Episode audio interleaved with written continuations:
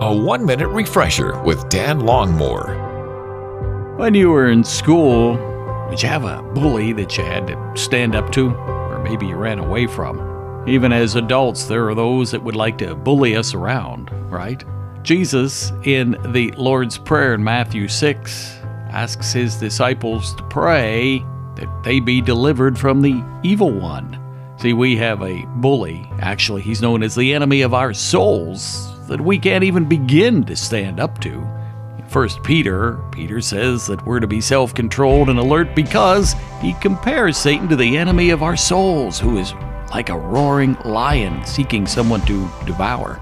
So today, we need to, yes, be guarding our hearts and asking God for his protection against that bully that wants to kill, steal, and destroy all that God has for us. And be encouraged because God is the one who is greater. He dwells within us.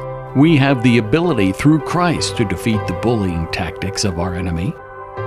Refresh and renew with Dan Longmore, afternoons from 2 to 5 on WRGN.